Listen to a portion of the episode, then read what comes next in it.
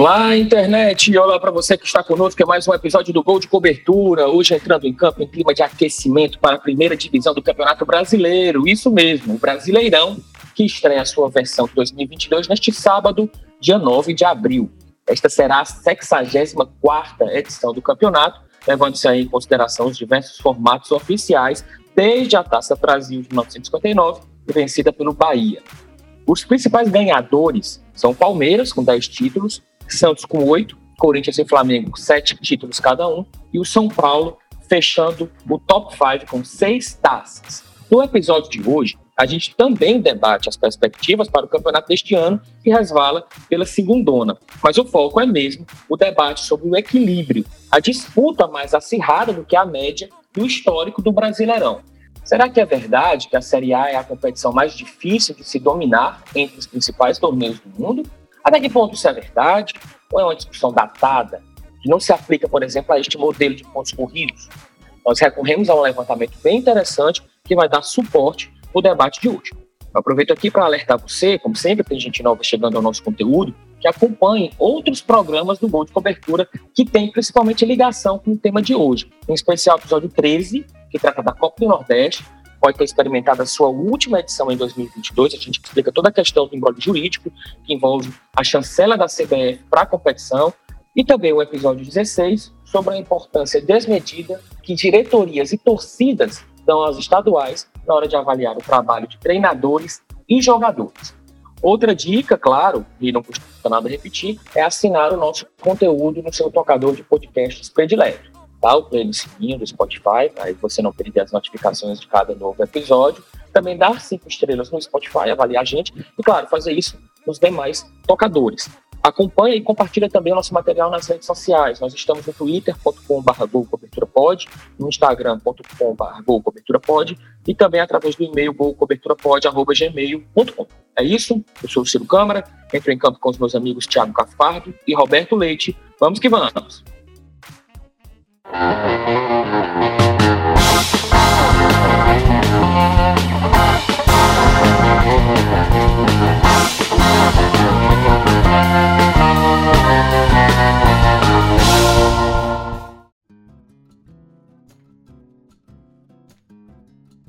Bom, pessoal, esse recorte de análise, digamos assim, diferenciada do histórico do Campeonato Brasileiro, não era a nossa ideia inicial para esse episódio do Gol de Cobertura. A gente ia falar um pouco mais sobre a edição 2022 do campeonato, mas a gente entendeu que realmente seria mais interessante a gente agregar uma análise mais histórica e também comparativa do brasileiro com outras competições, partindo desse prisma de que parece ser uma situação que já vem de muito tempo e uma espécie até de lenda urbana, digamos assim, de que o Campeonato Brasileiro é, entre as grandes ligas, aquele que é o mais equilibrado, que é o mais disputado, que é o mais difícil de se ganhar. Essa ideia é uma ideia do Rafael Luiz. O Rafael Luiz hoje não pôde participar conosco, mas mandou os áudios, é bem bacana a, a toda a leitura que ele faz dessa história. Mas eu vou passar, antes de chamar o Rafa, e eu já peço licença aqui ao Bob e ao Tiago, para ler aqui um pouco da pesquisa que o Rafael Luiz traz para embasar o nosso gol de cobertura de hoje. E aí depois o Rafa fala um pouco mais. Primeiro ele distribui o Campeonato Brasileiro em três momentos. A gente tem, historicamente, o período das taças, das Copas, de 59 a 1970, onde a gente aí vai ter, vai ter a Taça Brasil e o Roberto Gomes Pedrosa, quando a gente tem 14 edições com seis campeões, o que daria uma média, se a gente pegar todos esses, esses anos, de 2,33 títulos por equipe. Naturalmente, aí você tendo o Santos e a Academia do Palmeiras como as principais referências nesse período. De 71 a 2002, o Campeonato Brasileiro, digamos assim, clássico, né? aquele que envolvia realmente todo o Brasil, com mata-mata, finalizando. E é esse período de campeonato brasileiro, com fases iniciais de grupos, chegando numa fase de mata-mata, que aí poderia envolver quatro clubes, até oito clubes, até mais clubes em mata-mata, que solidificaram, que consolidaram muito esse conceito de ser um campeonato difícil de ser vencido, de ser um campeonato com uma imprevisibilidade muito grande, porque aqui várias vezes os times que fizeram uma melhor campanha, que chegaram com mais pontos na fase de classificação, não conseguiram manter esse favoritismo na hora do mata-mata. O mata-mata nivelava muito o Campeonato Brasileiro de 71 a 2002. Aqui eu tenho 32 edições desse campeonato, com 16 campeões, portanto, uma média de dois títulos por equipe. É a menor média que a gente vai ver nesses recortes. De 2003 a 2021, 19 edições com oito campeões, média de 2,375 títulos por equipe. Você tem quatro do Corinthians, três do São Paulo, três do Flamengo, três do Cruzeiro, dois do Palmeiras, dois do Fluminense, um do Santos, um do Atlético Mineiro. Detalhe, de 71 a 2002, ou seja, nessas 32 edições que eu citei anteriormente, o máximo de títulos conquistados foram quatro pelo Flamengo, quatro pelo Vasco e quatro pelo Palmeiras. De 2003 a 2021, ou seja, em 19 edições, bem menos, o próprio Corinthians já tem os quatro títulos. O São Paulo tem três, o Flamengo três e o Cruzeiro três. Ou seja, são menos edições, mas aqui já se percebe como esses títulos estão na mão, digamos assim, de poucos. É uma tendência que a gente tem aí dos pontos corridos.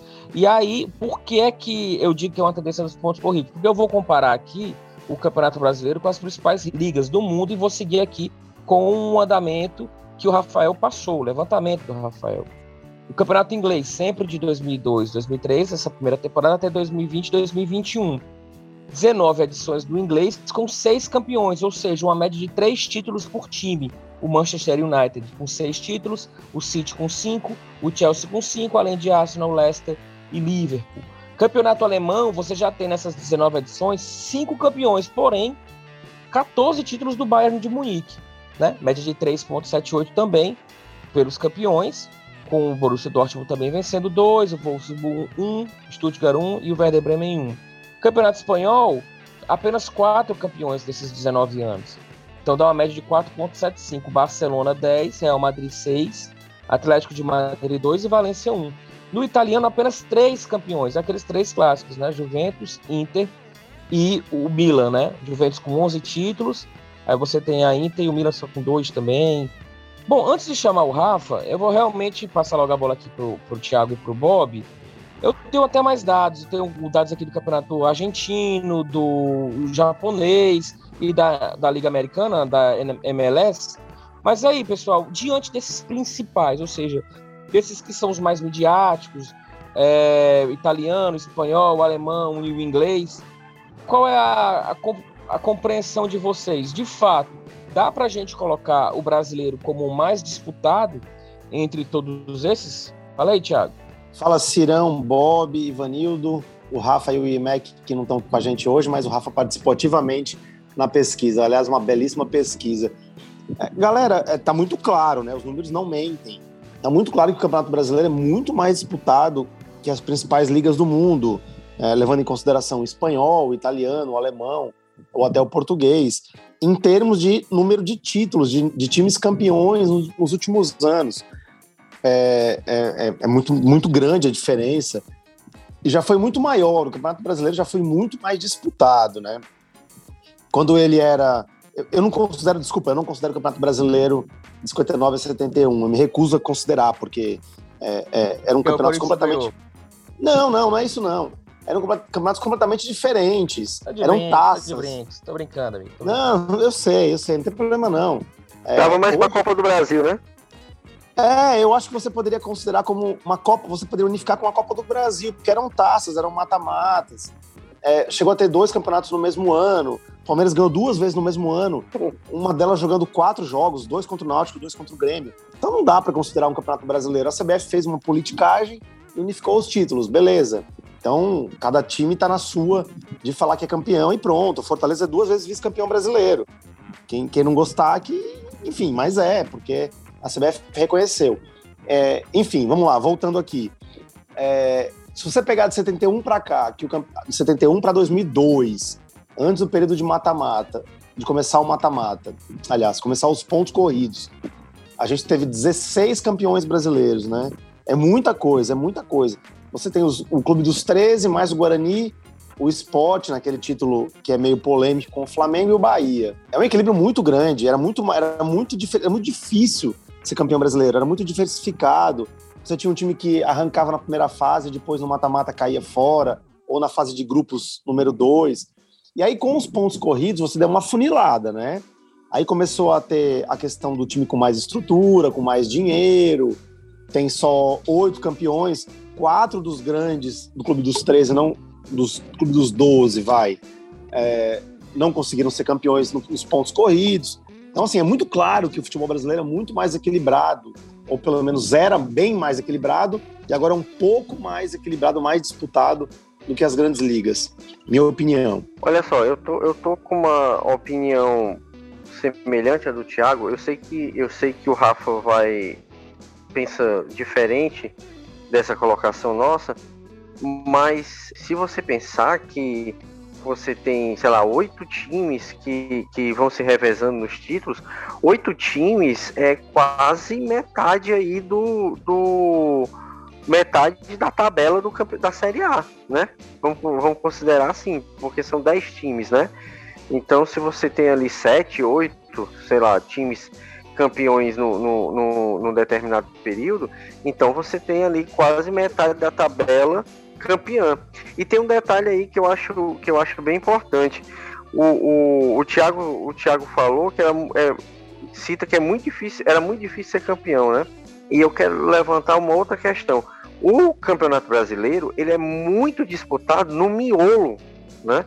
Então eu acho que, que, que essa disputa também se dá em outras esferas, que não é só a esfera do, digamos, do, do campeão, quem vai ser o campeão, mas uma unidade maior entre, entre, entre as equipes. Se você pegar, por exemplo, a Série A última de 2021, você vai ter do quarto colocado para o décimo sexto são ali 12 pontos apenas, né? É uma distância que, que se você pensar, ela é pequena, ela é, ela é, ela é curta.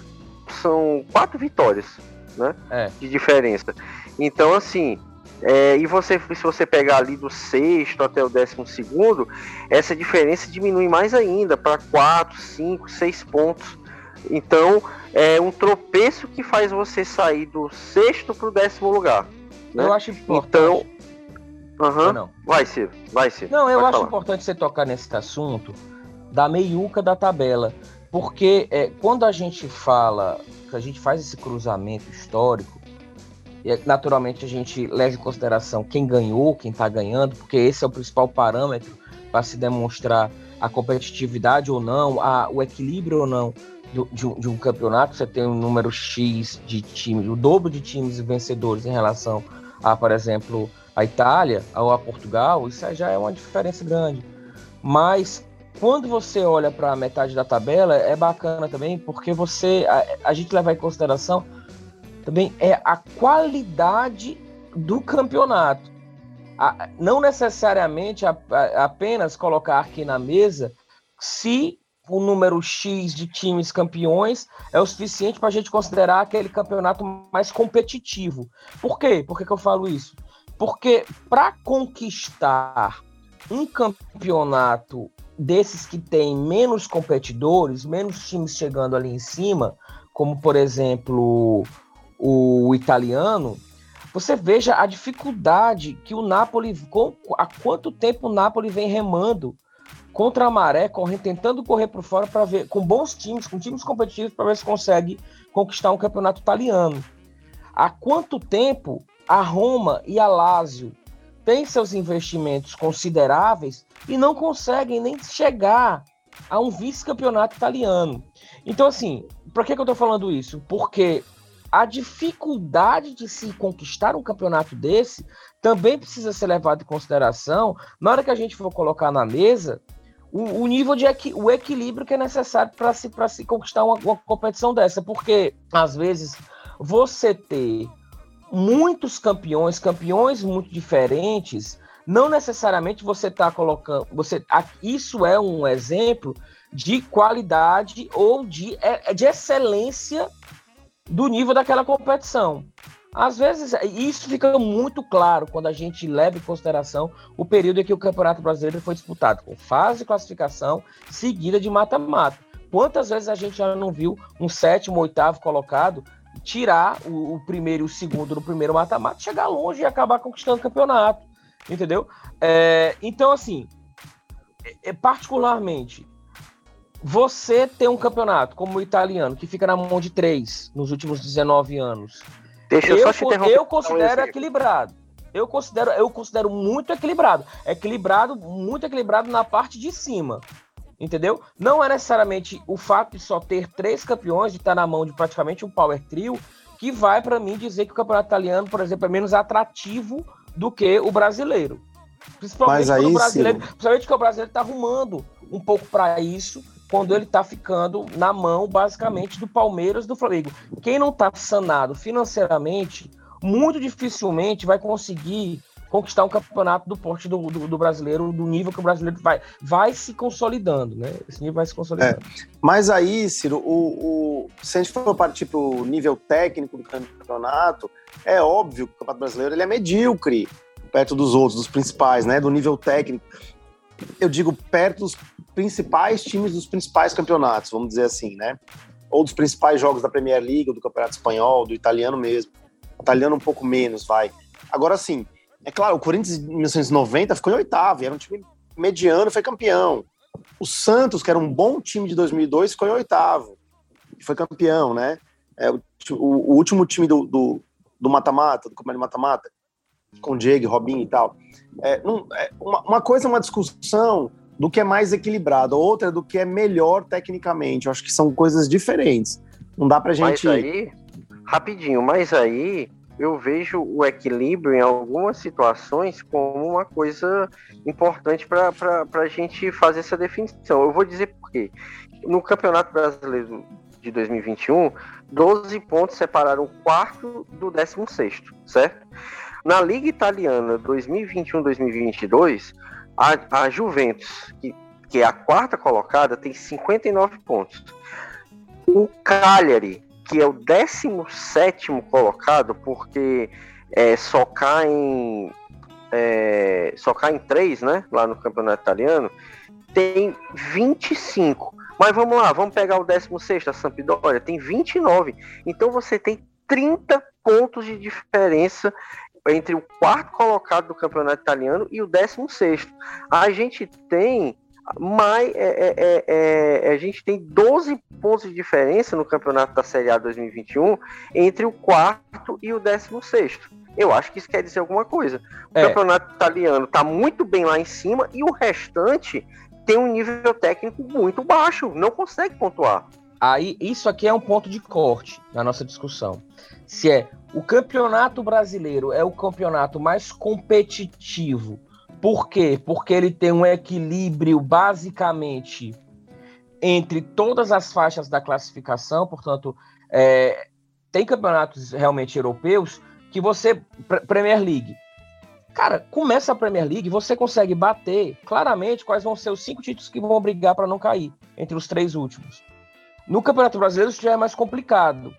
É, a, a, então, o fato de que no brasileiro você tem uma meiuca principalmente, vai, e uma, um fim de primeira metade da tabela que você pode ganhar e perder basicamente de todos os que estão abaixo de você, é, isso reafirma, consolida esse conceito de que é o mais competitivo, ou a gente vai falar que é o mais competitivo, por quê? Porque lá em cima, lá no topo, lá no topo é difícil de ganhar e que mesmo assim a gente consegue ter uma rotatividade relativa lá em cima, entendeu? É, para mim, isso é diferente de uma competitividade que uma Libertadores tem. Essa é uma, é uma, é uma competição realmente difícil de, de se ganhar. É, então, eu, eu quero fazer com vocês um pouco dessa diferenciação, tentar entender até onde a gente vai. Para mim, sempre que eu ouço essa frase, ela vem atribuída ao fato de que o campeonato passa de mão em mão. A gente tem um ano, por exemplo, o Fluminense brigando para não cair, o Fluminense não cai, no ano seguinte ele ganha o campeonato.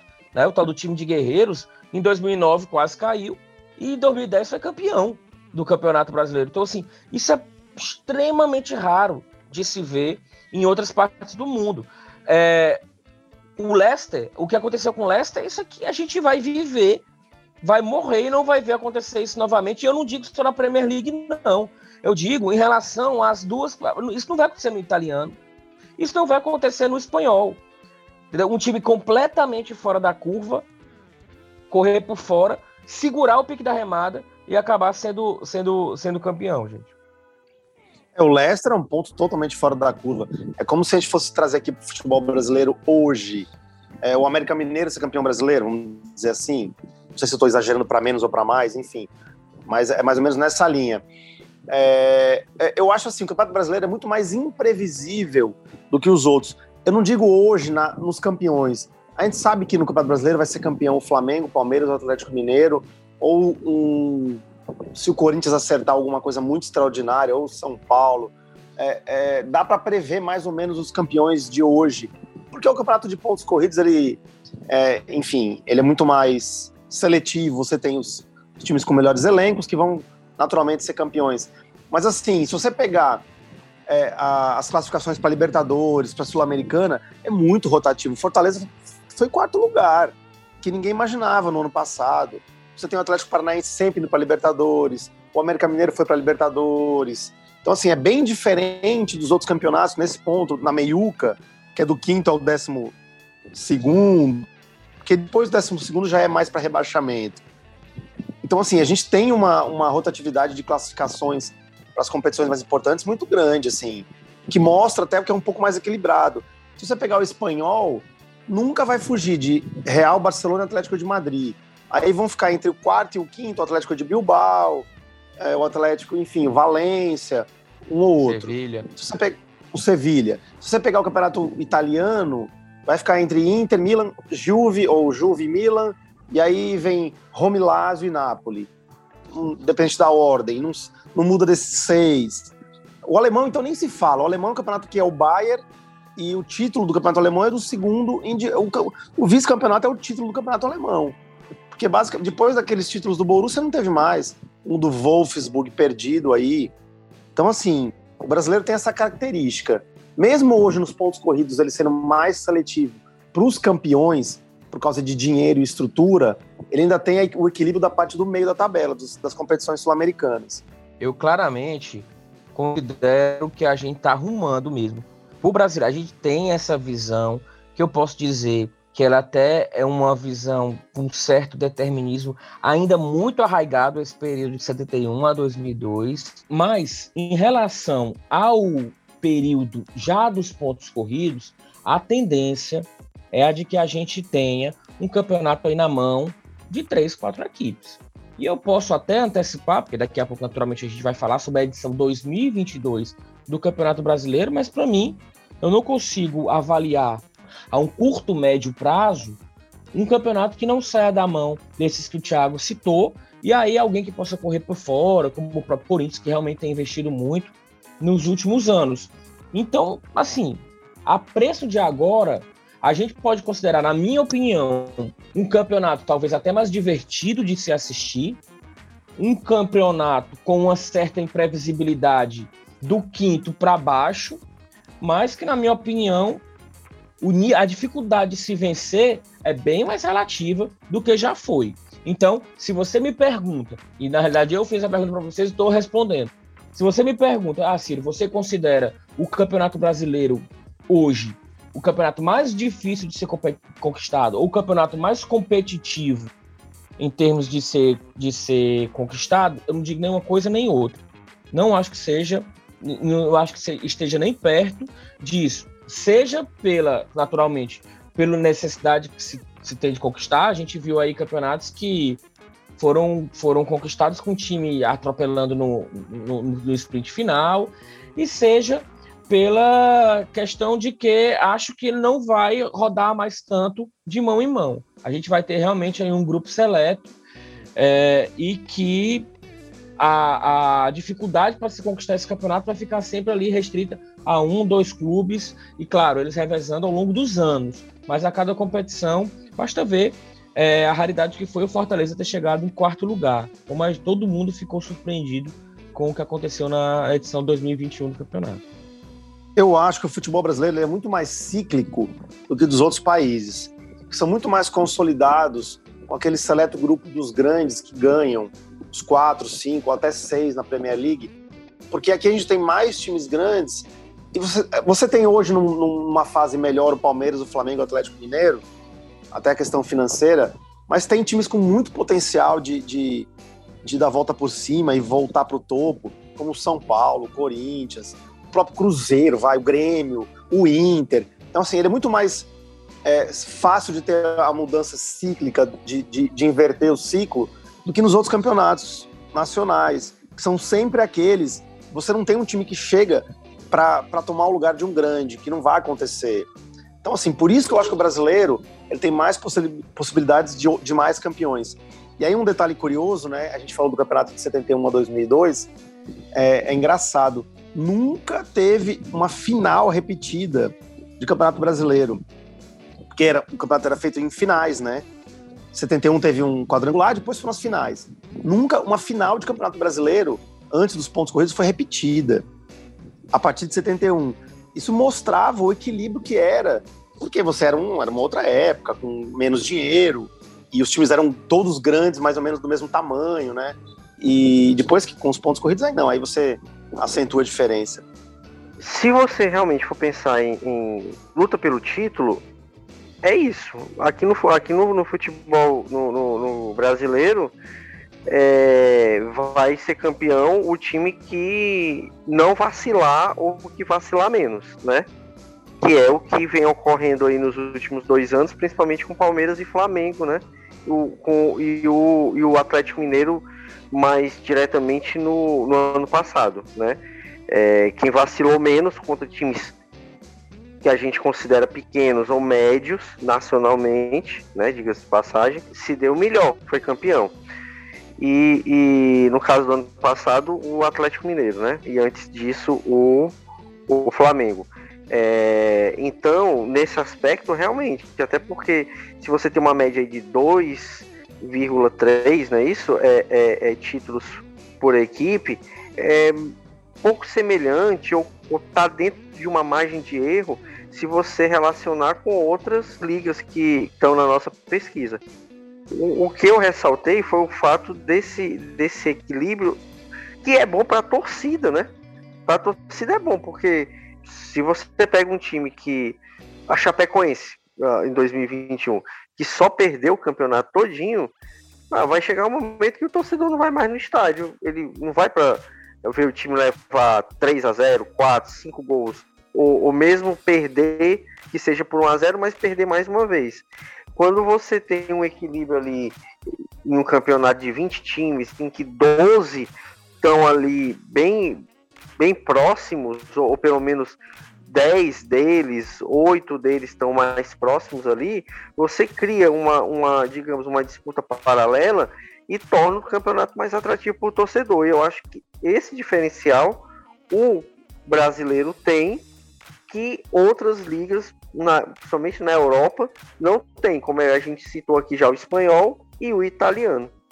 Eu vou trazer aqui, só para complementar a pesquisa do Rafa, antes de chamar o Rafa para a conversa, é, ele passou também, eu tinha parado no italiano, não lembro se eu comentei do português. Português também, só com três campeões, assim como o próprio italiano, né? 19 edições, 11 títulos do Porto, 7 do Benfica e 1 do Esporte. No Argentino, em 34 edições, de 2003 a 2021, nós temos 12 campeões, uma média de 2,83, sendo 9 títulos por Boca, 6 por Vélez, nossa, 6 por River, 3 por São Lourenço, 2 por Racing, Estudiantes 2, Newells 2. É, o campeonato argentino, vale lembrar, né? Ele tem aquele campeonato que é dividido em dois, dois em um, né? O Apertura, o Clausura. Depois eles tentaram unificar, os homens trabalham muito com taça lá, na, na, na Argentina. No campeonato japonês, que o Rafa também colocou, ou foi na MLS? Na MLS. 13 campeões diferentes em 19 edições. E aí o principal, quem ganhou mais nessas 19 foi o Los Angeles Galaxy com 4. E no japonês, 19 edições, 8 campeões, média de 2,375, que é a média básica do brasileiro de hoje. Com 4 títulos para o Kashima Antlers e, e 4 para o Kawasaki Frontale.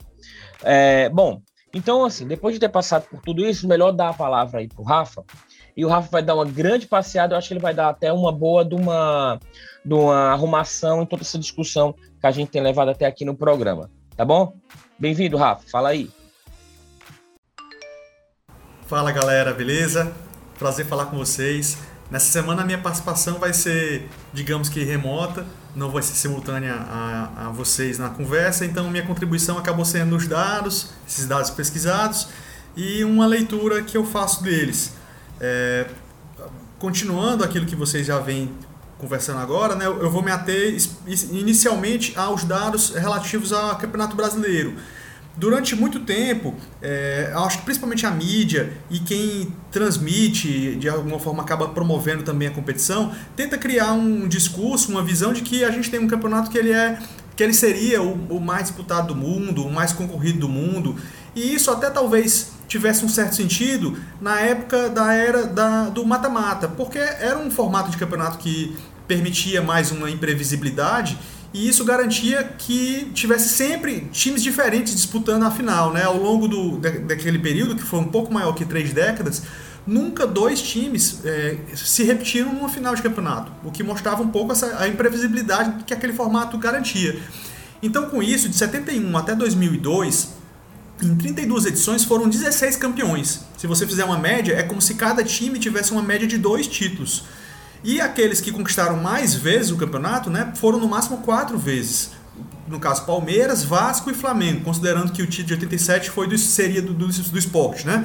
Então, esses seriam os times que mais vezes foram campeões, quatro em 32 edições, 16 ao todo. Se você for ver, do período posterior, quando, gente, quando foi adotado os pontos corridos e um campeonato que, que permitia menos essas surpresas, caiu consideravelmente. Em 19 edições foram oito campeões. Se você for ver, a média de títulos por time dá uma média de 2,3 títulos.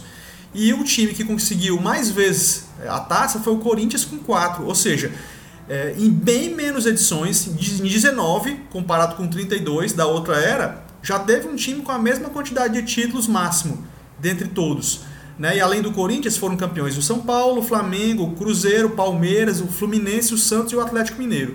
E eu diria o seguinte, palpite meu, nos próximos anos, né, até a gente atingir 32 edições de campeonatos de pontos corridos, eu acho muito difícil que outros clubes, além desses, sejam campeões. Se tiver, vai ser um ou outro. Dificilmente a gente vai chegar a uma marca de 16 times diferentes, ou seja, dobrar né, de 8 para 16 um número de, de times possíveis para ganhar a taça. Eu, isso eu acho que aponta que aquela ideia de campeonato disputado, que, de campeonato muito concorrido, meio que caiu consideravelmente de uma era para outra. E é até interessante fazer uma, uma outra comparação. Se a gente vai volta mais no tempo, a época da Taça Brasil, do Robertão, foram de 59 a 70, 14 edições, porque teve anos que tiveram duas competições. Né? Então, dessas 14 edições, foram seis times campeões exatamente a mesma média de títulos de 2.3 por time. E olha que naquela época havia um, uma grande concentração entre duas, dois times que eram muito fortes, no caso o Santos e o Palmeiras. O Santos ganhou seis vezes o Palmeiras ganhou quatro. Os outros foram Botafogo, Fluminense, Cruzeiro e Bahia. E ainda assim, mesmo numa época de concentração de forças entre dois times, a gente teve uma, uma média de times campeões muito similar ao que a gente tem hoje.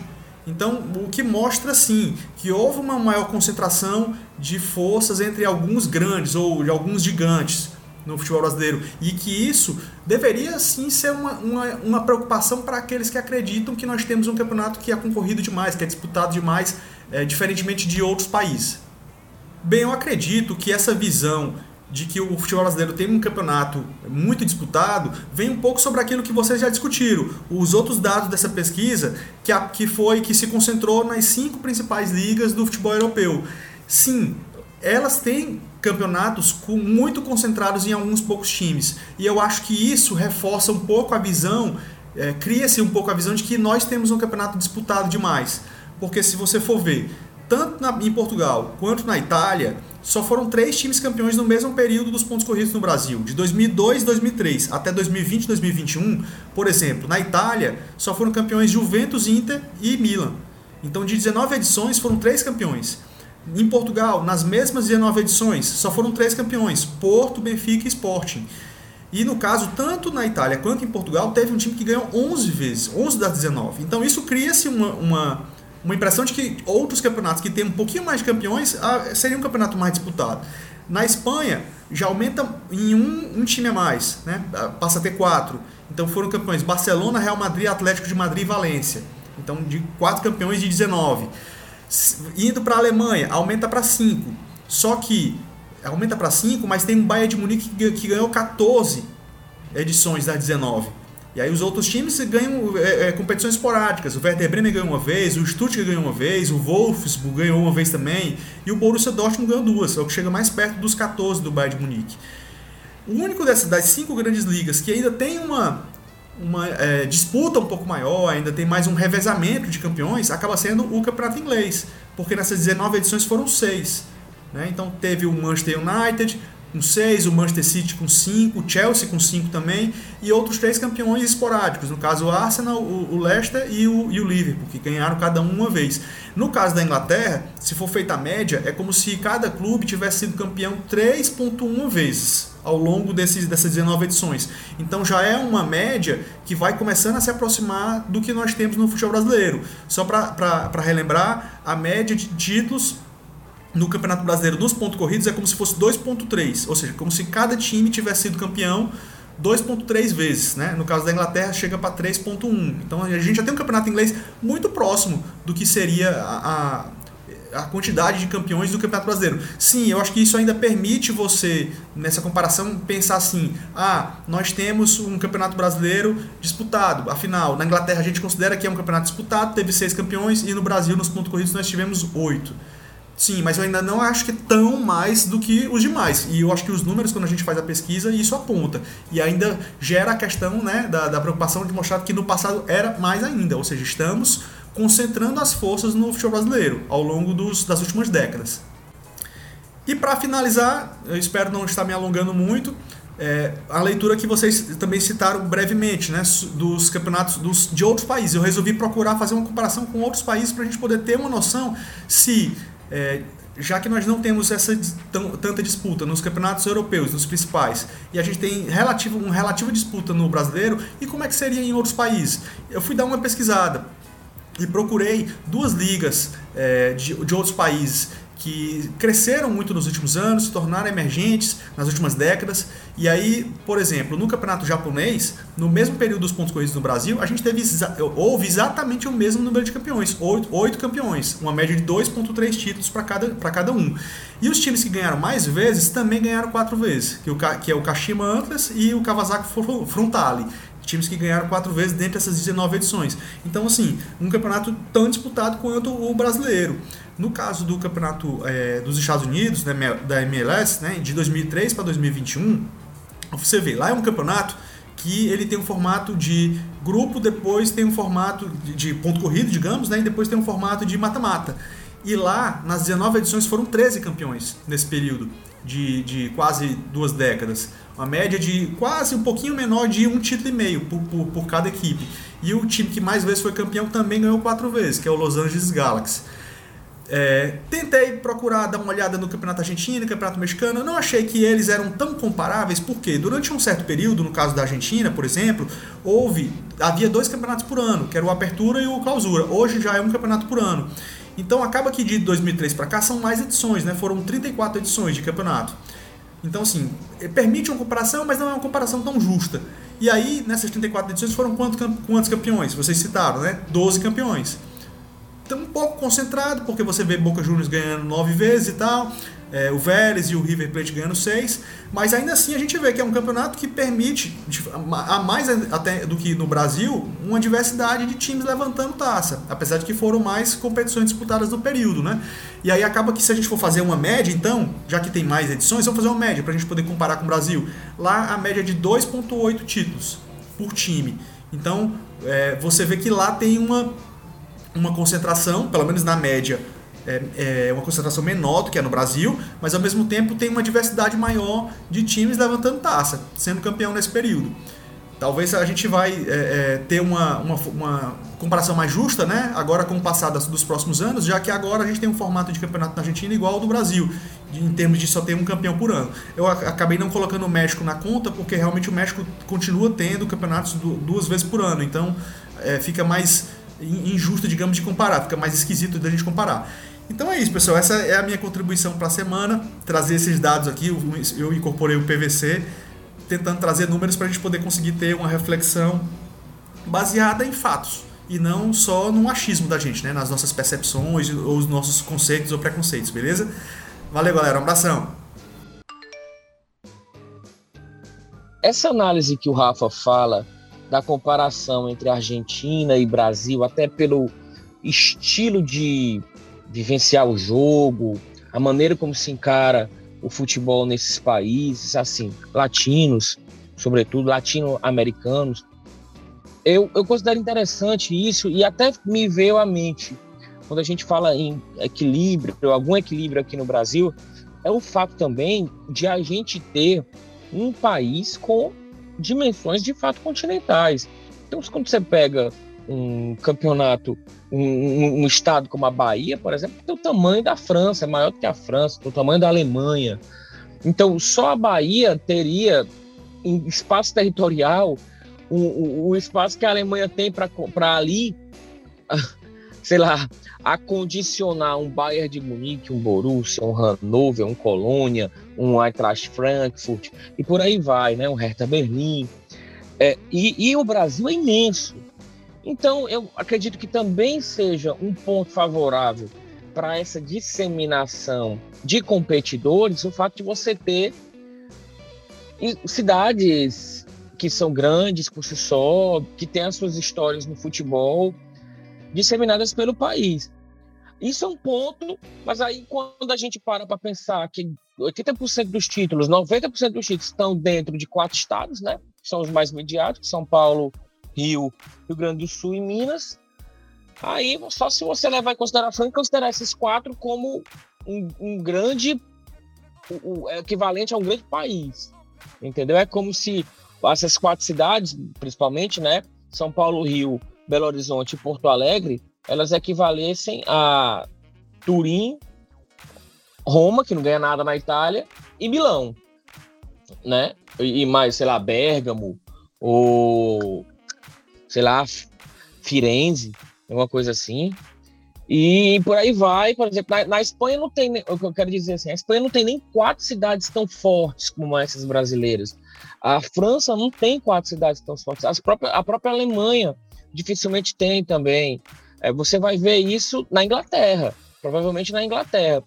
Então, assim, é um ponto favorável ao Brasil nesse sentido, mas também são só quatro. Se você for tirar desses quatro, quem é que tem de campeão brasileiro fora esses quatro? Você vai ter o Bahia, vai ter o Sport, vai ter o Atlético Paranaense e o, e o Curitiba. Você está falando de mais três cidades. Não é isso? Posso estar é. esquecendo aí do Guarani, inevitavelmente. Mas é, Guarani assim, tá dentro do estado de São Paulo. Está dentro do estado de São Paulo. É um pouco, sabe? Mas, sim, é um país de dimensões continentais.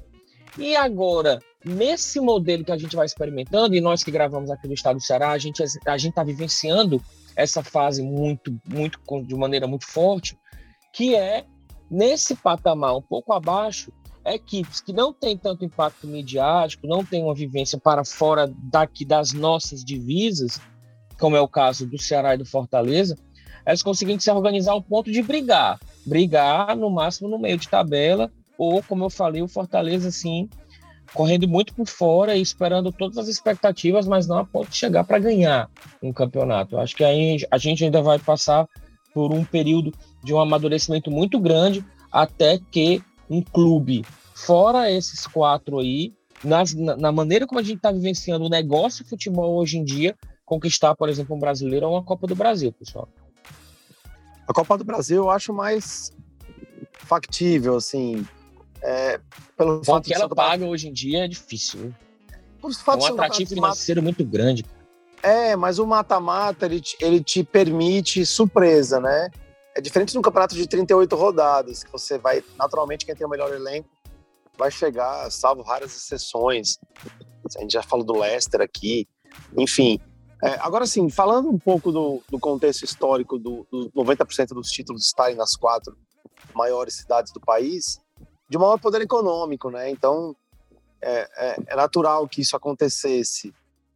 Mas, mas a gente tem o fato de ter os outros campeões e muitos finalistas que não foram campeões ou vice-campeões que são é, você tem aí vários times é, além do Guarani campeão você tem o São Caetano que já foi vice-campeão você tem outros times que já brigaram já quase ficaram em terceiro quarto dá, dá um pouco do, da dimensão do equilíbrio né a gente vai Cara, ficar falando o Thiago mais. É assim. muito, o Thiago é muito romântico nesse aspecto, pelo amor de Deus. Ele exala tradicionalismo. Mas é porque Ai, a gente tem que bom. contextualizar, não tem como. Era não muito como. bom. Tudo bem. Se nós estamos falando do Campeonato Brasileiro, do futebol brasileiro desde 59, quando se considera brasileiro, embora para mim seja de 71, é, os, os outros países é, é, igual sempre, desde os anos 20 e 30. Tiago, a gente responde... teve uma mudança de parâmetro, né? Responde rápido. Voltaria hoje pro mata-mata? Na hora. Olha esse cara.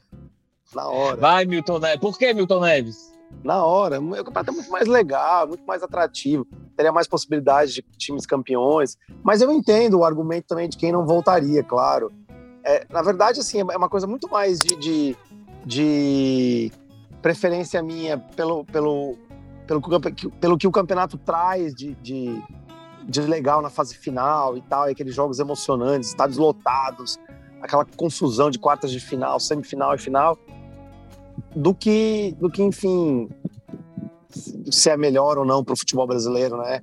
É mais uma preferência pessoal do que, enfim, do que estrutural do futebol brasileiro. Claro que eu entendo que o campeonato de pontos corridos hoje em dia é, é mais justo, né? Mas Olha, eu acho que é pra confessar... mim, futebol para mim é entretenimento. Eu gosto porque eu é mais. Eu vou confessar para vocês. Eu vou confessar para vocês.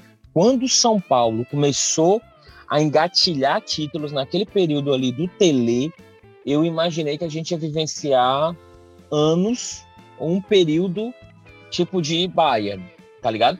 Não, Como eu acho uma alemanização do campeonato, sabe? Eu achava que o São Paulo, eu fiquei mais preocupado entre aspas quando o São Paulo emendou o tricampeonato já nos pontos corridos.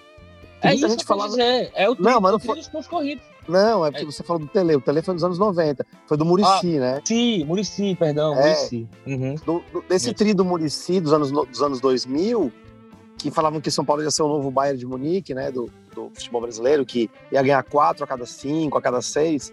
Mas aí, aí a gente tira como o futebol brasileiro ele é muito cíclico, muito. Muito mais de qualquer outro país do, do entre os grandes do mundo. Você tem uma rotatividade maior. Em algum momento, o Palmeiras vai dar uma caída e outro time vai subir, o Atlético Mineiro, é, o próprio Flamengo. Então, eu acho assim, não é, o futebol brasileiro não é o espanhol, não é o italiano, que não vai sair daqueles três ou quatro. Vai ter uma rotatividade maior. E essa coisa do, do Brasil ser um país imenso, né? Resultados surpreendentes tem a ver também com o próprio desgaste dos elencos, né?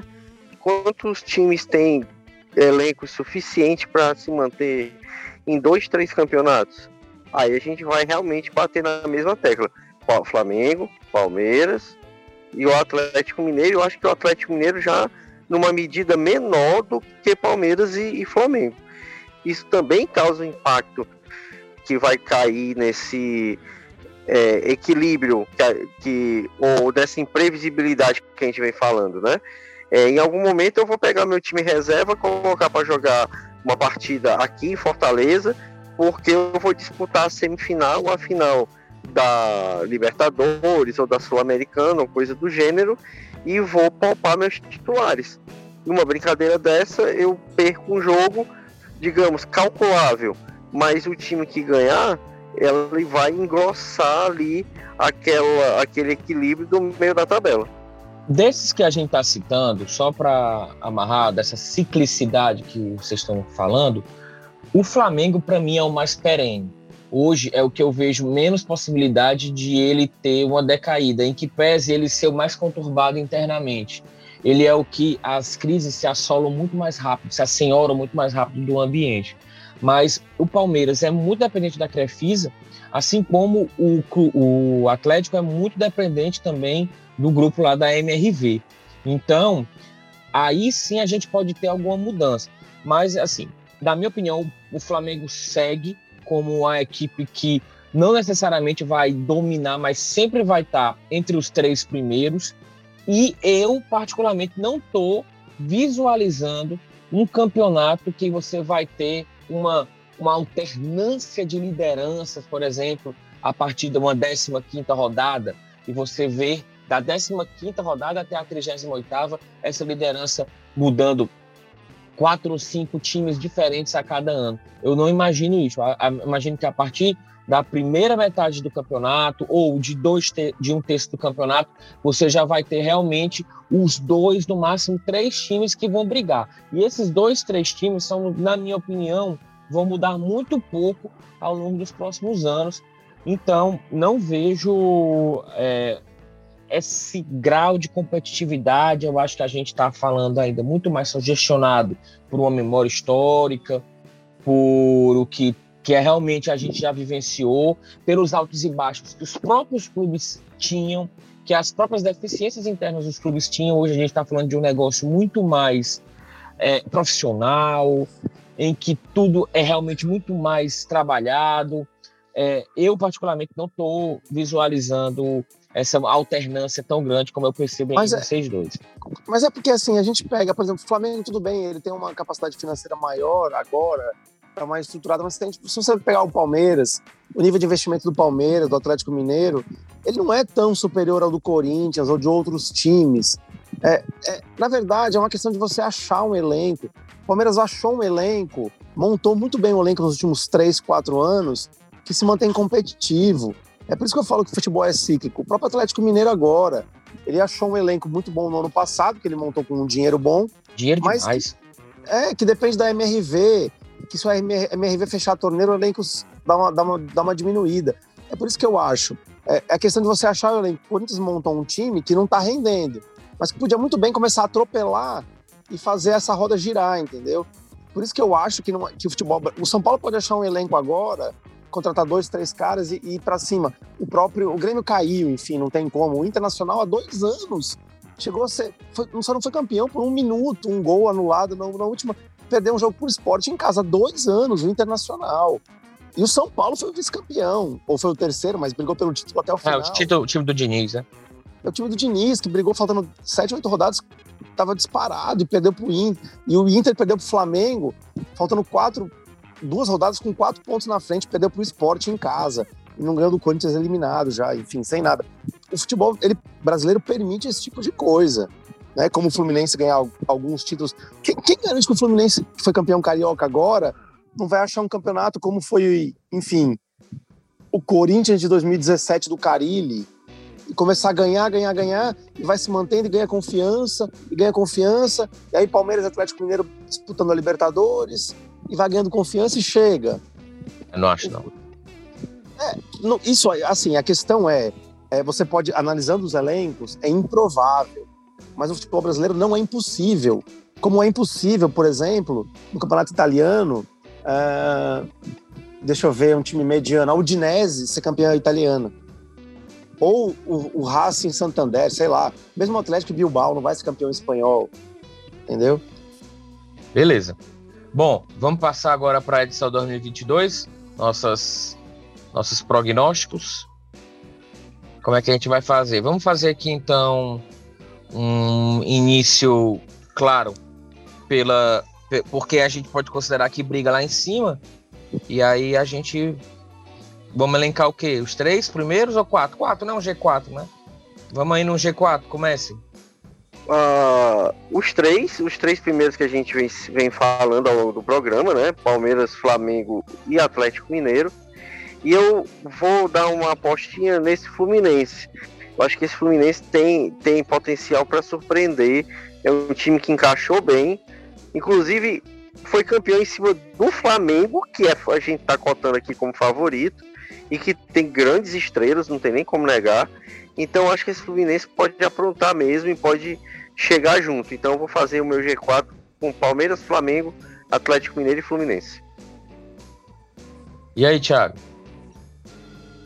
É, não dá para fugir do trio, né? Flamengo, Palmeiras, Atlético Mineiro devem ficar entre os três. Uh, eu acho que eu vou pelo coração. Corinthians acerta aí para ficar pelo menos no G4. Ok. Então eu vou também ficar nessa nessa linha do que vocês estão colocando aí.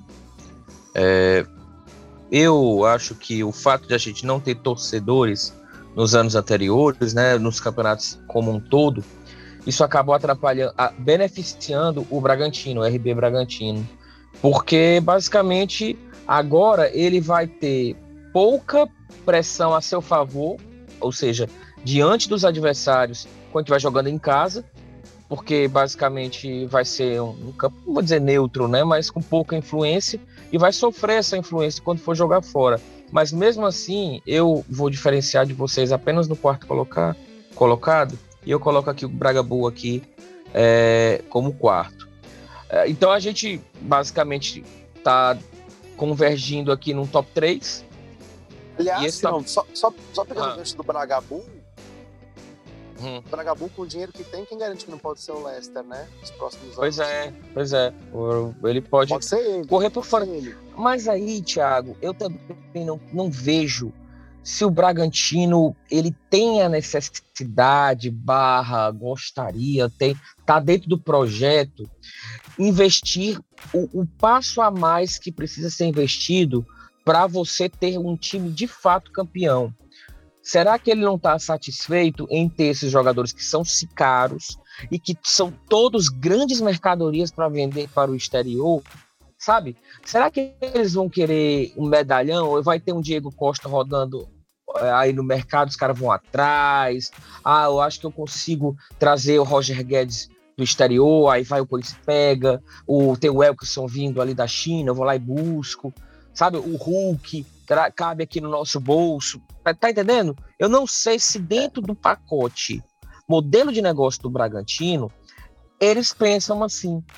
Para eles não estar tá satisfeito ser um time que consegue o quê? Chegar numa final de Sul-Americana e forte no brasileiro e forte no vender um, Copa do e Brasil. vender um Claudinho sabe? da vida e fazer um dinheiro bom, né? Muito bom. Vender o Claudinho, faz um dinheiro bom, é. Tem que ver, depende do projeto, né? É. Pode acertar, tá. eles podem ter um time muito bom e acertar sem um medalhão. Aham. Uhum. Ó, eu vou no top 3 aqui. Eu acho que o Flamengo é o mais fraco, fraco no momento, né? Não sei se quer que vocês, se vocês concordam comigo ou não. É pelo menos o mais instável, né? Começar pela, pela comissão técnica. Concordo. E assim, a coisa não tá muito boa, Flamengo. Não é só isso, né? é um né? time que também envelheceu, assim. Você tem uns caras tipo o Everton Ribeiro que já não rende mais, o Felipe Luiz. É, uhum. Enfim, caiu. É. Ok. Bob, o coração fala mais alto. Para título, Palmeiras ou Galo? É Cara, eu acho que eu acho que aí não vou nem não é nem questão do coração não. Eu acho que o Palmeiras está numa fase tão boa e tão embalado que ele entra como franco favorito pro para ser campeão, entendeu? E, e até porque o, né, nessas últimas duas temporadas o Palmeiras ensaiou no momento e não conseguiu, né? E não conseguiu ser campeão. Então acho que ele vem para ser campeão brasileiro, entendeu? Claro, a, o foco vai ser uhum. ganhar a Libertadores de novo, né? Mas eu acho que ele vem forte para ser campeão. Eu vou apostar no Palmeiras, independente mesmo do, do, do, da questão de torcer, mas pelo fato do time estar tá, ter engrenado bem, tá numa fase muito boa e acho que o Galo vai é, é, vem para ser vice-campeão. O Atlético, o, o, Palmeiras, ele tem umas de vez em quando dá umas desligadas que você não consegue compreender, né? Então é naturalmente, em geral, mesmo esses ponteiros, eles têm um período do campeonato que eles dão realmente esse, esse problema aí de, sei lá, de cognição, não sei o que acontece, os caras se perdem duas, três rodadas, quatro rodadas. É, e o Palmeiras, isso acontece nos momentos que a gente, assim, não dá para imaginar. Porque, ah, tudo bem, tu vai jogar um jogo chato, sei lá, é, contra o Atlético Paranaense, lá na Baixada, que é aquele campinho dele, ou pega os times aqui do Ceará, que é um, um negócio pesado ali no, no Castelão. Mas às vezes dá uma rateada num joguinho lá contra o Atlético Goianiense, ou mesmo contra o Bragantino em casa. Palmeiras tem 10. Palmeiras tem eu acho, Cuiabá, né? Ano passado. não é? Em casa. Eu acho que o Palmeiras ele tem realmente mais elenco. Mas se, eu- se eu for pegar os 11, os 11, eu acho, acho. mais legal de assistir o Atlético Mineiro. Entendeu? Mas como é um campeonato pesado, eu botaria o Palmeiras aqui como campeão. E aí o Thiago nem volta, porque perdeu por 2x1, né, Thiago?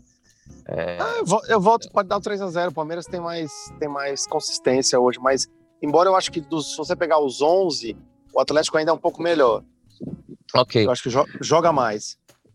Além de Bragantino, Curit- Corinthians e o Fluminense, que o Fluminense eu não, eu não boto fé em nada do Fluminense aqui pra nós. É, quem mais vocês acham que a gente pode colocar aqui nesse segundo pelotão? Vamos lá. A gente já tem Fluminense e Bragantino, né? E, E o Corinthians. E o Corinthians. Então a gente fez um G6, né? Então a gente fez um Já G6. fez um G6. Então, É, vamos pelos times de Libertadores, né? Desses de Libertadores tem o Fortaleza. Eu acho que o Fortaleza fica Mineiro. entre os 10. Fortaleza Uhum. fica entre os 10. Acho que o América Mineiro não, não, não consegue repetir a campanha que fez, Uhum. né? É, o Atlético Paranaense vai estar aí ne- nesse bolo, com certeza. São Paulo também. O São Paulo também. Então acho que aí a gente já tem o quê? Um, uns seis? Tem mais. É, a gente já, já chegou mais. nos 10 aí, né? É. Uhum. Não, eu digo assim, Então- seis mais os quatro, né? Do G4. É. É, eu acho que Ninguém tá, esse G ninguém, tá, ninguém tá colocando o Inter, nem tá colocando Tem umas o- incógnitas, o né? O Botafogo, Santos, né? o Botafogo que agora chega com relativo dinheiro, um elenco um pouco melhor. Nossa. O, San, o Santos tá. O Santos é. Pelo amor de Deus. Santos, não o dá nem pra Santos é um- no Santos. é, é uma interrogação, viu? Porque Vamos aqui, vamos aqui seguir. Vamos tentar botar os 20, não? Vamos dar essa cara a tapa mesmo? Ou Bora. a gente bora. coloca. Então, Bora. pronto, em quarto lugar aqui, entre os três. Vamos levar em consideração os três que a gente citou mais na frente, né? Corinthians, RB Bragantino e Fluminense. Corinthians, né, gente? Eu coloquei, Sim. mas aí. eu, eu acho que o Corinthians aí é, é, é o sexto, se fosse pra botar. Ah, tá votando no sexto, né? É, a gente tem um problema, que cada um escolheu um aqui, né? então, Vamos aí. Vamos vamos aí, fazer. Deixa- deixa- você tá deixa- feito, é. O G6 está aqui, com Corinthians, RB Bragantino e Fluminense. Ok. Abaixo a gente teria, para fechar É. os 10, para fechar os 10 a gente teria o Fortaleza, o América Mineiro, não, calma, tô Não, citando os que estão na Libertadores, né? Isso. Ainda É. teria o América Mineiro, o Atlético Paranaense e o São Paulo. É, o América Mineiro é que ficou claro aqui que não tem elenco para repetir a dose ano que vem, né? Não nesse nível de G10. Aí eu acho que fica aí Fortaleza, São Paulo e Atlético Paranaense. Aí são nove. Uhum. Vai, e o Inter, fechando essa, essa, esse G10. Tem certeza, Bob? O Inter é muito fraco. Será É, melhor que tem mais, tem mais, mais vi time Inter. Eu vi o jogo. Mas vamos ver aí pra frente aí. Fraco mesmo.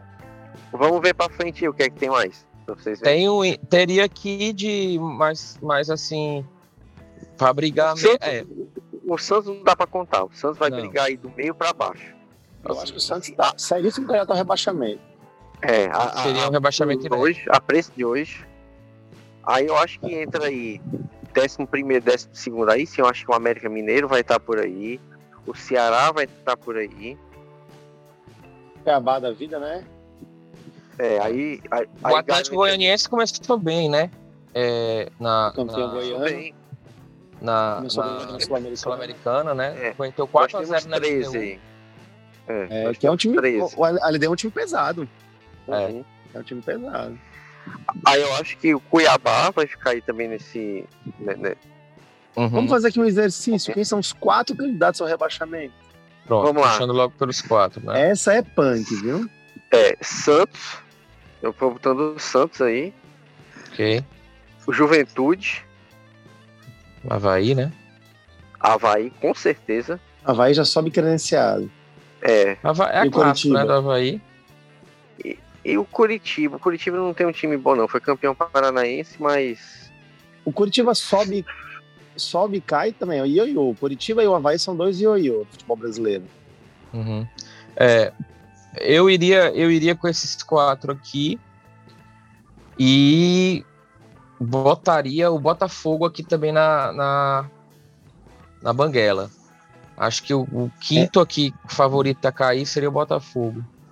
Sabe? Não é um time eu não que trans, tenho transmitiu condição. nenhuma confiança.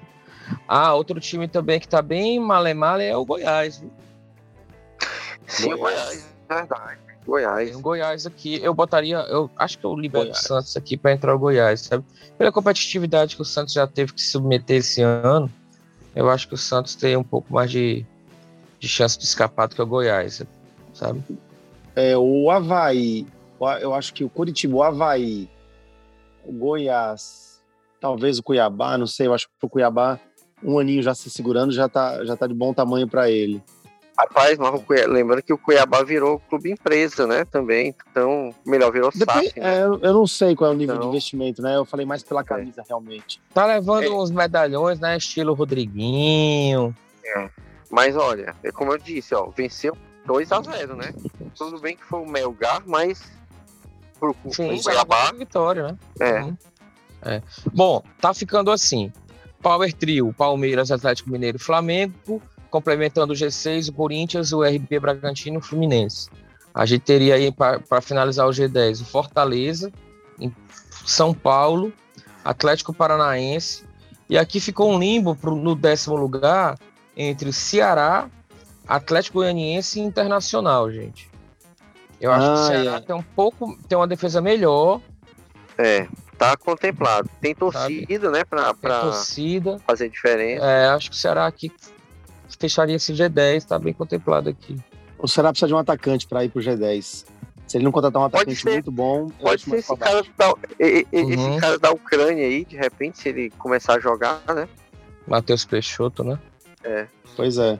é quer, quer tirar o Ceará, Thiago? Quer votar aqui no Inter? Eu acho o Inter muito, muito Rapaz, mal. eu assisti o os futebol dois jogos que eu... no Inter é muito ruim mesmo.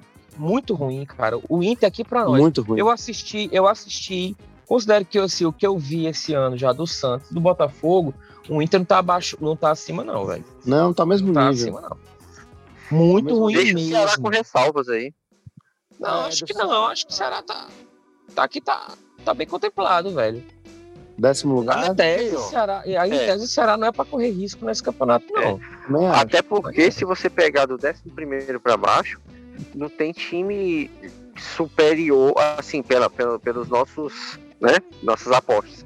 Não tem time superior, não, para assim, muito superior. E lembrando é, que, de novo, de novo, a gente tem um campeonato brasileiro com três grandes na Série B, né? E dessa é. vez é um grande mais pesado, que é o Grêmio na Série B. Então, teoricamente, está mais tranquilo para se manter na Série A do que até o ano passado. Que ele se manteve, que os dois, que o Fortaleza foi muito bem, o Ceará se manteve com folga. É, trocou o Botafogo pelo Grêmio. Pelo né? Grêmio. Então, uhum. enfim, o Botafogo é mais candidato ao rebaixamento do que o Grêmio, né? É, e vocês no... veem uma coisa, ó. Você tem quatro. A Série B começa com um G4 já assim. Que todo mundo, de 10 pessoas você perguntar, muito provavelmente as 10 pessoas vão falar Grêmio, Mas... Clássico, Bahia e Cruzeiro. Não dá, né, Bob? Não, nunca. Cruzeiro há três anos na Série B, o Vasco é nunca, tá nunca, nunca. O CRB e o CSA, para mim, são melhores do que pelo menos dois desses times aí. Não descarto o Brusque. Não, não tô entro nessa daí, não. Eu, eu também não entro, não, porque o Cruzeiro não dá para O Cruzeiro, mesmo sendo SAF, não montou um time é. pra. Diferente é, o Cruzeiro. O, o, Cruzeiro. Não, não, em detalhe. É um, eu acho que o Cruzeiro é um, tá melhor que tá... passado. O Vasco. É, mas, não, mas mas, mas a gente pode dar uma ressalva de fato. O Cruzeiro é um SAF que, que tá mais para dar errado, para ser o, exemplo de não seguido, que para dar certo mesmo. Cara, o ano do Bahia é algo deprimente. Se o Guto não acertar nesse início aí de Série A, perdão, de Série B, ele roda. O CSA e o CRB hoje tem mais condição do que o Bahia. A única Claramente. coisa que eu cravo na Série B é que o Grêmio vai subir, o resto, zero. É, tá, o Grêmio bate e volta. Tá, o resto... Tá forte mesmo. O, o esporte é uma equipe muito limitada também. Bom, então o campeonato da gente, a nossa projeção ficaria Palmeiras primeiro, Atlético Mineiro segundo, Flamengo terceiro, Corinthians quarto, RB Bragantino quinto, Fluminense sexto, sétimo Fortaleza, oitavo São Paulo, nono Atlético Paranaense e décimo Ceará. Eu, eu acho que São Paulo tem chance de ficar ou na frente do Fortaleza e do Fluminense. Eu acho que São Paulo ficaria aí entre esse oitavo e esse sexto lugar. Também acho. Atlético Paranaense e Ceará. Sim. Segunda metade da tabela, aí ficou. Eita. Muito, muito time, mais ou menos. Ah, eu botei aqui América Mineiro, Atlético Goianiense, Cuiabá na frente de Santos, Inter e Botafogo como 15. E lá embaixo, Goiás, Juventude, Curitiba e Havaí. Desses aqui, de baixo, eu acho que o Goiás é o que tem chance de escapar. Assim, é o que tem mais chances de escapar. E o Curitiba com o Léo Gamalho, quando eu lembro que tá no Léo Gamalho, o Muralha na equipe, para mim não dá, sabe? eu é, acho que esse G4 tá bem contemplado. O Juventude fez um campeonato gaúcho muito ruim, assim, não, não foi bem quase um grande vai cair aqui, mas eu acho que esse G4 aqui ele, ele tem uma boa perspectiva de, de ser isso. Vou salvar, é. vou salvar aqui a nossa seleção, vou estar no nosso grupo do, do WhatsApp aqui. E aí a gente vai ficar prestando contas do pessoal. De em dezembro ver a quantidade de besteira que a gente falou. De, de é, besteira verdade. que a gente falou. Não, mas isso aqui é feito para o bom e velho VDM, né? Porque é. não, dificilmente, dificilmente dá certo. Cada né? podcast gente... não tem print. É, é... Mas tem cortes, né? Cortes de áudio. É. Bom, é pessoal, é, é, isso. Vamos terminar aqui essa nossa etapa inicial do programa. E agora vamos passar para os nossos causos. Primeiro momento, Rogério Gomes, né? Fala, doutor, em que a gente conta os nossos causos jornalísticos. Lembrando que nós estamos gravando hoje no dia do jornalista, 7 de abril. É. É, chama a vinheta aí, Vanil. Fala galera, beleza? Bom, tô, não tô participando da gravação dessa gravação ao vivo com vocês, né, digamos assim, mas é, é, pude acompanhar um pouco do que vocês estão falando aí posteriormente para dar um pouco do meu pitaco. Eu tô achando, sinceramente, vocês estão tudo doido, tudo completamente doido com essas escalações aí.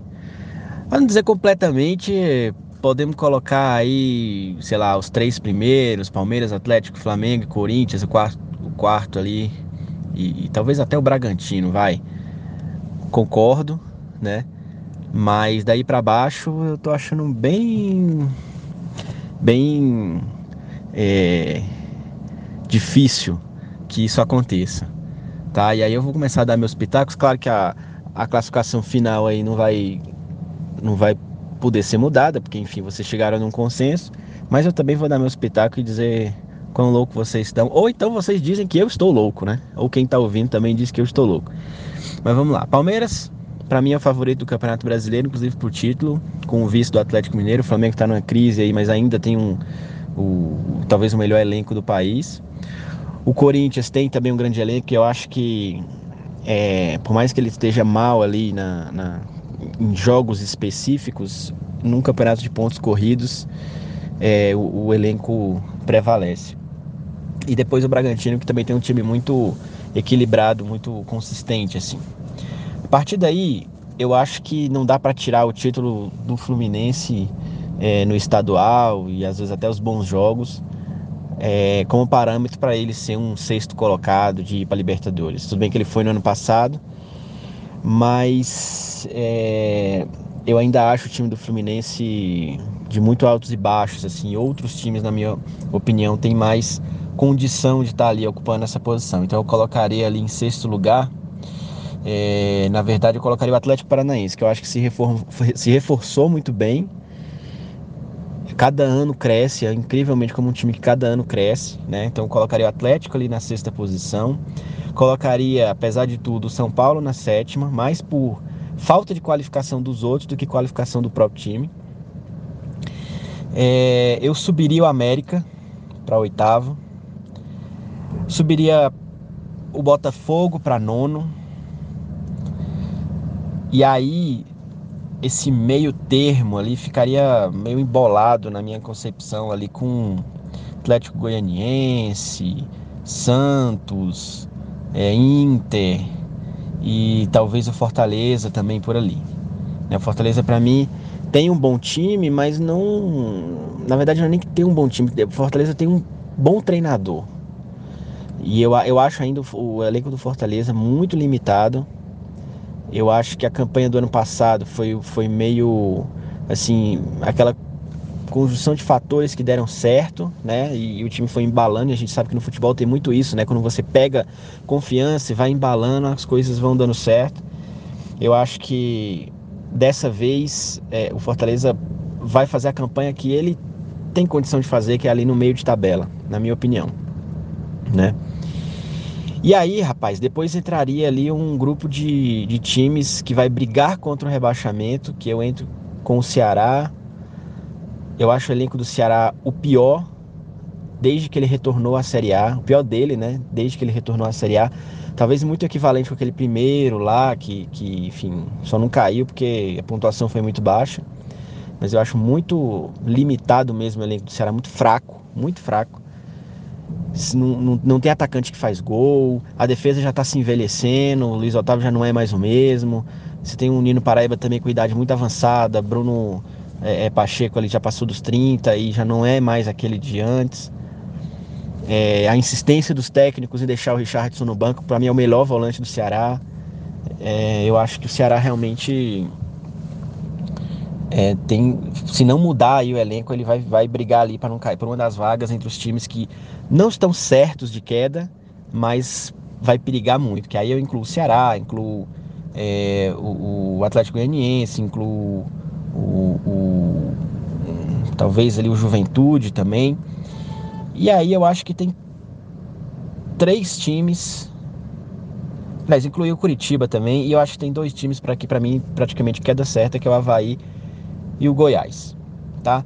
Eu não quis colocar do meio para trás ali ficou meio embaralhado, quis mais fazer por grupo, mas para ter uma ideia mesmo, até porque como eu falei, não vai mudar nada na, no consenso que vocês tiveram aí. Mas é, acho que você tem aí Havaí e Goiás como praticamente queda certa. Um grupo de times para brigar por essas, contra essas duas vagas, né, digamos assim, que aí entra o Atlético, o, o, o Cuiabá, o Ceará. É, um pouquinho mais acima, assim, o, o Inter e o Botafogo. O América já está um pouco mais em cima. E eu acho que é isso. Tá? Então eu acho que na verdade você, o que mais enlouqueceu vocês aí é que vocês estão passando pano demais para os clubes cearenses. Beleza? Valeu, um abraço. Beijo para todo mundo aí. Próxima vez, quem sabe, eu tô aí de volta. Fala, doutor. Caos, Rogério Gomes. Galera, já que a gente está falando de Campeonato Brasileiro, eu vou lembrar uns momentos mais é, tensos e felizes que eu vivi no estádio de futebol. Eu vi muitos títulos, mas teve um jogo especial, a semifinal do Brasileiro de 99, o primeiro jogo. É, era um playoff de três, mas se, se alguém ganhasse dois, matava. Então o primeiro jogo foi Corinthians e São Paulo no Morumbi. É, o São Paulo tinha um time bom, Raí, Rogério, um monte de gente.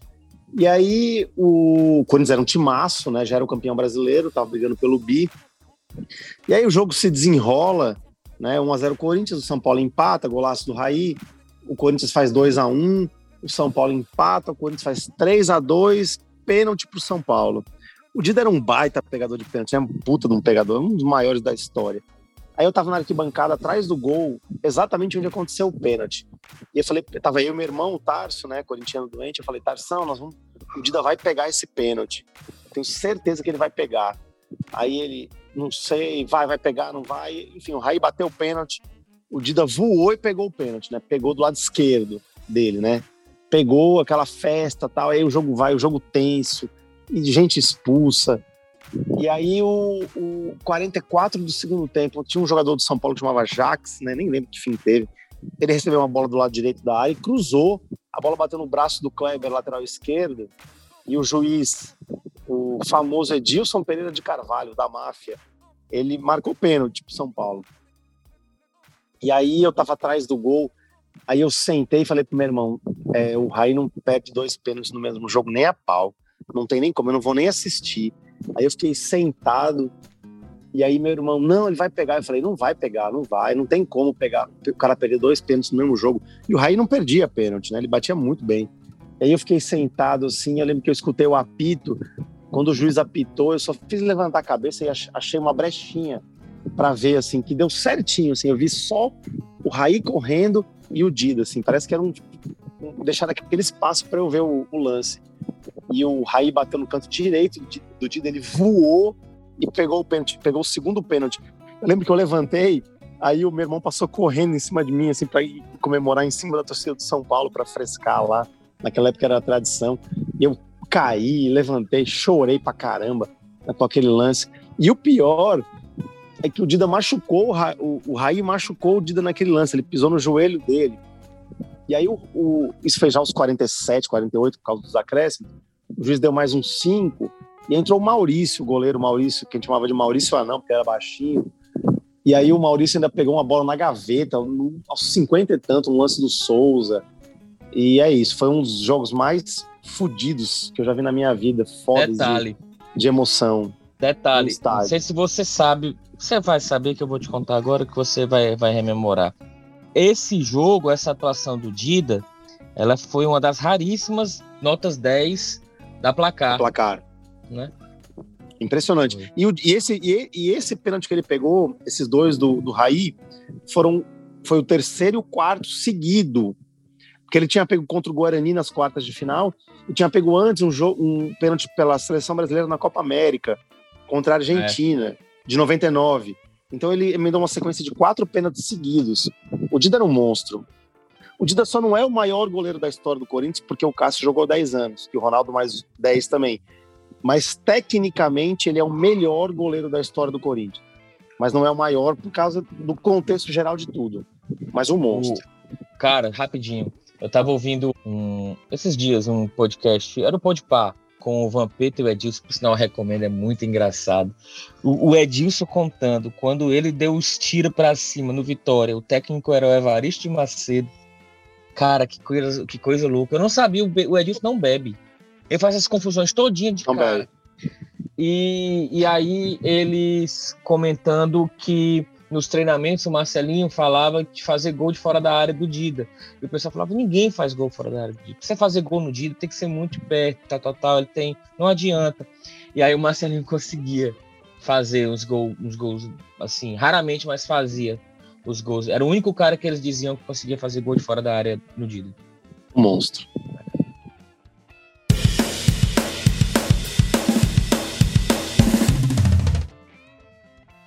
Galera, eu vou recomendar um, um documentário cearense de futebol, né? É a continuação do Meu Tricolor de Aço, né? Que foi lançado em 2018. O, é, um, é um lançamento do Fortaleza, né? Na época eu falava ali do, da saída daquele inferno da Série C, que durou anos a fio, né? Sete anos, seis, sete anos. E é, a continuação é o Meu Tricolor de Aço 2, que vai ser lançado no, na próxima quinta-feira, dia 14 de abril, né? Vai ser lançado nos cinemas e esse documentário ele pega exatamente o período pós essa essa essa resolução do acesso do Fortaleza, né? É um documentário que já se pretende mostrar essa ascensão meteórica do Fortaleza, que vai para a Série A, permanece na Série A e chega nesse momento de classificação para Libertadores né?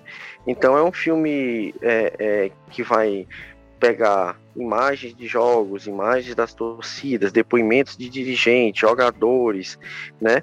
E tem uma curiosidade que tem uma história de uma família aí que é, vai se desenrolando junto com a, a essa trajetória do, do, Fortaleza. É meio que um fio condutor desse documentário, né?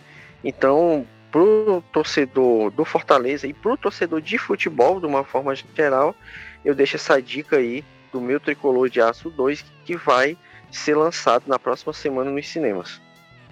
Maravilha, Bob. Beleza, então tá aí o Fortaleza com um novo filão, né? Detalhe, o primeiro filme, quem tem Netflix, tá lá na Netflix, pelo menos tava. Até pouquíssimo tempo e você pode acompanhar por lá. Continua é, lá, continua. Continua, né? Então pronto. É, eu vou, como a gente está falando de Campeonato Brasileiro, vou dar aqui uma dica de Campeonato Brasileiro, mas não necessariamente de Série A ou B do Brasileiro, que a gente acabou a, ah, tocando aqui no assunto na edição de hoje, mas sim do futebol bem mais lado B. No caso, lado Z. Eu estou falando do, do site da revista Série Z, que é o revista e que eles são mais voltados para Série D, futebol feminino e até mesmo times que não estão necessariamente em nenhuma das divisões do Campeonato Brasileiro, mas eles enveredaram muito pela.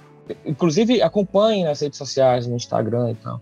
Eles enveredaram muito pelo futebol feminino de uns anos para cá. E o forte deles mesmo é lá do B, é, é o site que, na minha opinião, mais se assemelha ao Verminócio do Futebol, que é tocado pelo Rafael Luiz, nosso colega aqui de bancada, e que é muito bacana. E eles têm os especiais, quando está chegando, por exemplo, um campeonato como é, é, é, a Série D ou a Série C, eles fazem materiais especiais, a, a revista deles é muito bacana também, você pode adquirir lá. Enfim, então, para quem não conhece, é o revista Série Z.org, fica a minha dica. Bom, eu vou aproveitar para divulgar em causa própria, já que nós estamos, estamos em 2022 e faz 10 anos de uma conquista histórica. A última vez que um brasileiro ganhou a Libertadores invicto, e, aliás, o segundo brasileiro a ganhar invicto, porque o primeiro foi o Santos, disputando apenas quatro jogos no bi da Libertadores, o Corinthians ganhou com 14 jogos.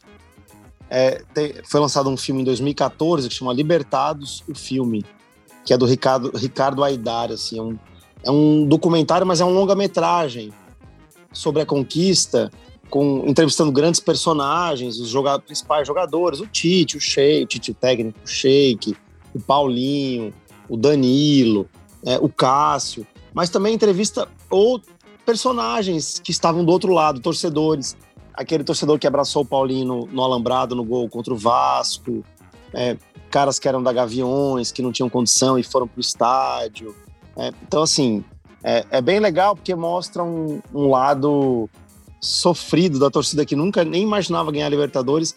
Naquele ano ganhou invicto e foi, assim, histórico, ganhando Boca, ganhando o Santos do Neymar na semifinal. É, tem aí no YouTube, você acha no YouTube hoje, não precisa nem comprar, não precisa nem no Netflix.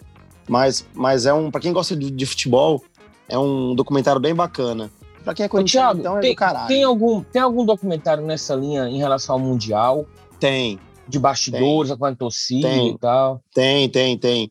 Tem é, O Dia que o Mundo Enlouqueceu, chama.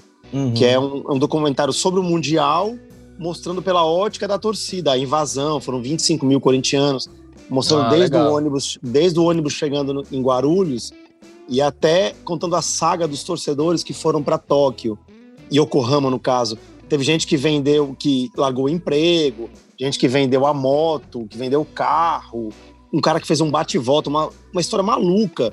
O jogo era domingo, o cara saiu na quinta-feira é, do trabalho, foi pro, pro, pro aeroporto de Guarulhos, viajou 48 horas, chegou domingo de manhã no horário lá em, em Tóquio para pegar um trem para Yokohama, chegou na hora do jogo, assistiu o jogo, voltou para Tóquio, pegou um avião para São Paulo e foi trabalhar direto. Umas coisas, tem coisa maluca assim. É, é, é, também muito legal esse documentário. Eu falei Libertadores porque a gente está em fase de Libertadores. Mas esse do, do, documentário do Mundial, O Dia que o Mundo Enlouqueceu, é sensacional. Ah, bacana, bacana. Legal, gente. Bom, então tá. Isto posto, dicas já feitas. Mandar aquele abraço aqui pro Rafa e pro Emanuel Macedo. Aqui no Gol de Cobertura é assim, a gente vai realmente revezando para que todo mundo possa participar, porque, como vocês sabem, a gente participa aqui mesmo. Isso aqui é para a gente é uma grande de uma diversão, é um grande de uma justificativa para a gente falar do que a gente ama, que é futebol, e para a gente se encontrar, mesmo que seja virtualmente aqui nas nossas gravações. Então, pessoal, obrigado, Thiago. Valeu, Bob. Grande Ivanildo aí também nos trabalhos técnicos. Você que está conosco Valeu. até agora aqui na nossa edição. Obrigado, até a próxima semana. Vamos voltar aí com mais um programa especial. E aí sim, com a equipe completa. E aí tem muita coisa aí pela frente. E repetindo, não custa nada. Dá um, um like aí na gente no seu tocador de podcast predileto, segue a gente nas redes sociais e confere aí os outros conteúdos que a gente tem no feed do Gol de Cobertura, tá bom? Ah, aproveitar e mandar um abraço pro pessoal da, da, do podcast da Rádio FM Assembleia, que vai sair ao longo dessa próxima semana o, a gravação, a entrevista que a Magnólia Paiva fez comigo lá sobre o gol de cobertura. Então ficou muito bacana. Quero novamente mandar um, um abração para todo mundo lá, agradecer pela atenção e também recomendar que você que está nos acompanhando, que ouça esse episódio e também os demais produtos que a Rádio FM a CBE tem feito. Eles têm passado por uma guinada editorial muito interessante recentemente e fica aí como todo o conteúdo é muito, muito bacana, tanto da rádio quanto da FM Assembleia. É tudo muito feito com muito apreço, muito, muito apurado. E fica aí realmente mais uma dica para você que está nos acompanhando até o fim desse curso de cobertura, tá bom?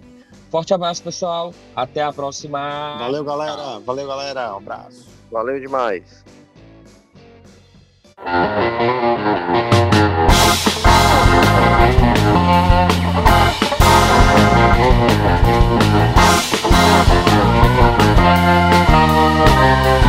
you.